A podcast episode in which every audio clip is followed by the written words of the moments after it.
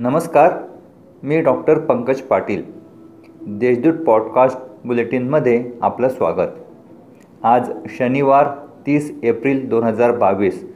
ऐकूयात जळगाव जिल्ह्याच्या ठळक घडामोडी. आशिया खंडातील सर्वात मोठी सोसायटी असलेल्या जळगाव जिल्हा सरकारी नोकरांची सहकारी पतपेढी अर्थात ग स सोसायटीच्या पंचवार्षिक निवडणुकीसाठी गुरुवारी मतदान प्रक्रिया पार पडली. दिनांक तीस एप्रिल रोजी सकाळी आठ वाजेपासून कवयित्री बहिणाबाई चौधरी उत्तर महाराष्ट्र विद्यापीठाच्या सभागृहात मतमोजणीला प्रारंभ होणार आहे.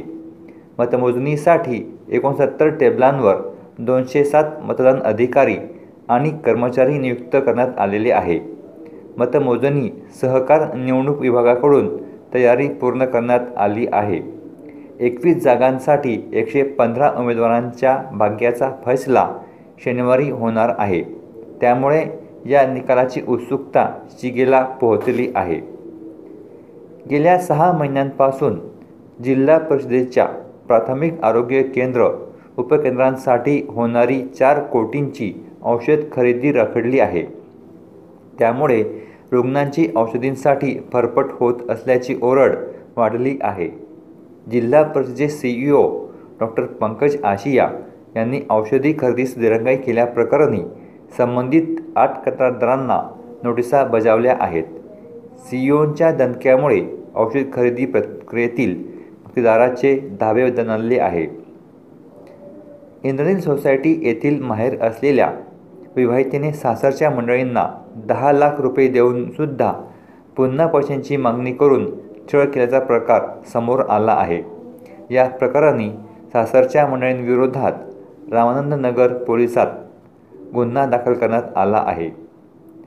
मालकाने बँकेतून काढून आणलेल्या रकमेवर हॉटेलमधील वेटरने डल्ला मारल्याची घटना कानडदा येथील हॉटेल उत्कर्ष येथे घडली. वेटरने हॉटेलच्या ड्रावरमधून सत्तर हजार रुपयांसह सी सी टी व्हीचा डी व्ही आर बॉक्स लंपास केला असून या प्रकरणी त्याच्यावर तालुका पोलिसात गुन्हा दाखल करण्यात आला आहे. गेल्या चार ते पाच दिवसांपासून जिल्ह्यात उष्णतेच्या लाटेचा कहर वाढला आहे.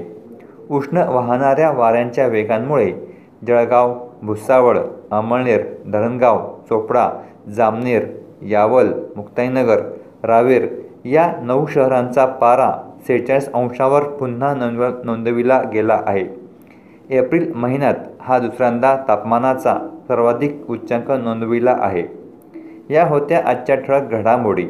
आता वेळ झालीच थांबण्याची. भेटूया पुढील पॉडकास्ट बुलेटिन प्रसारणात.